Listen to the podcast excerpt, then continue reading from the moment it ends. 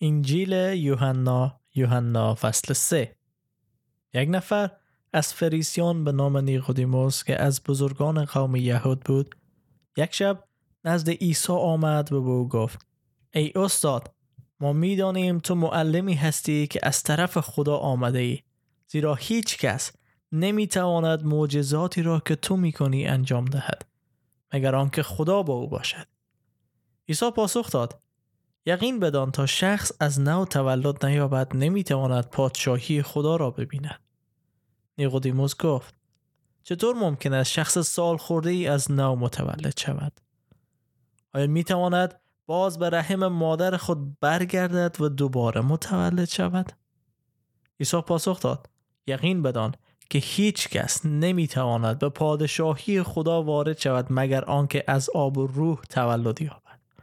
آنچه از جسم تولد یابد جسم است. و آنچه از روح القدس متولد گردد روح است.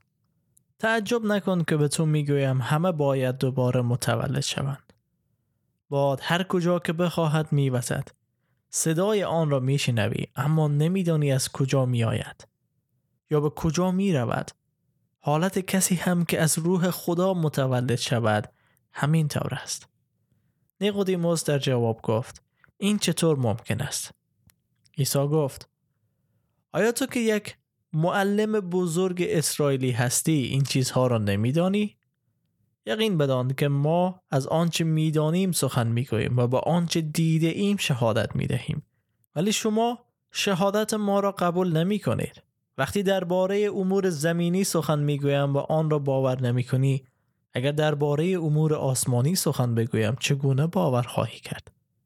کسی هرگز به آسمان بالا نرفت مگر آن کسی که از آسمان پایین آمد. یعنی پسر انسان که جایش در آسمان است. همانطور که موسی در بیابان مار برونزی را بر بالای تیری قرار داد پسر انسان هم باید بالا برده شود. تا هر کس به او ایمان بیاورد صاحب حیات جاودانه گردد. زیرا خدا جهانیان را آنقدر محبت نمود که پسر یگانه خود را داد تا هر که به او ایمان بیاورد هلاک نگردد بلکه صاحب حیات جاودانه شود. زیرا خدا پسر خود را به جهان نفرستاد که جهانیان را محکوم نماید بلکه تا آنان را نجات بخشد. هر کس به او ایمان بیاورد محکوم نمی شود اما کسی که به او ایمان نیاورد در محکومیت باقی می ماند زیرا به اسم پسر یگانه خدا ایمان نیاورده است. حکم این است که نور به جهان آمد ولی مردم به علت کارهای شرارت آمیز خود تاریکی را بر نور ترجیح دادند. زیرا کسی که مرتکب کارهای بد می شود از نور متنفر است. و از آن دوری می جوید مبادا کارهایش مورد سرزنش واقع شود اما شخص نیکوکار به سوی نور می آید تا روشن شده که کارهایش در اتحاد با خدا انجام شده است بعد از آن عیسی با شاگردان خود به سرزمین یهودیه رفت و در آنجا مدتی با آنها ماند تعمید می‌داد. یحیی نیز در اینون نزدیک سالیم به تعمید دادن مشغول بود. در آن ناحیه آب فراوان بود و مردم برای گرفتن تعمید می آمدند. زیرا یحیی هنوز به زندان نیافتاده بود. بین شاگردان یحیی و یک نفر یهودی مباحثه‌ای در مورد مسئله تهارت در گرفت. پس آنها نزد یحیی آمده به او گفتند ای استاد آن کسی که در اطراف اردن با تو بود و تو در باره او شهادت دادی در اینجا به تعمید دادن مشغول است و همه نزد او می روند. یحیی در پاسخ گفت انسان نمی‌تواند چیزی جز آنچه خدا به او میبخشد به دست آورد. شما خود شاهد هستید که من گفتم مسیح نیستم بلکه پیشا پیش او فرستاده شدم. عروس به داماد تعلق دارد. دوست داماد که در کنار ایستاده و صدای داماد را میشنود لذت می‌برد. شادی من هم همینطور کامل شده است. او باید پیشرفت کند در حالی که من عقب می‌روم.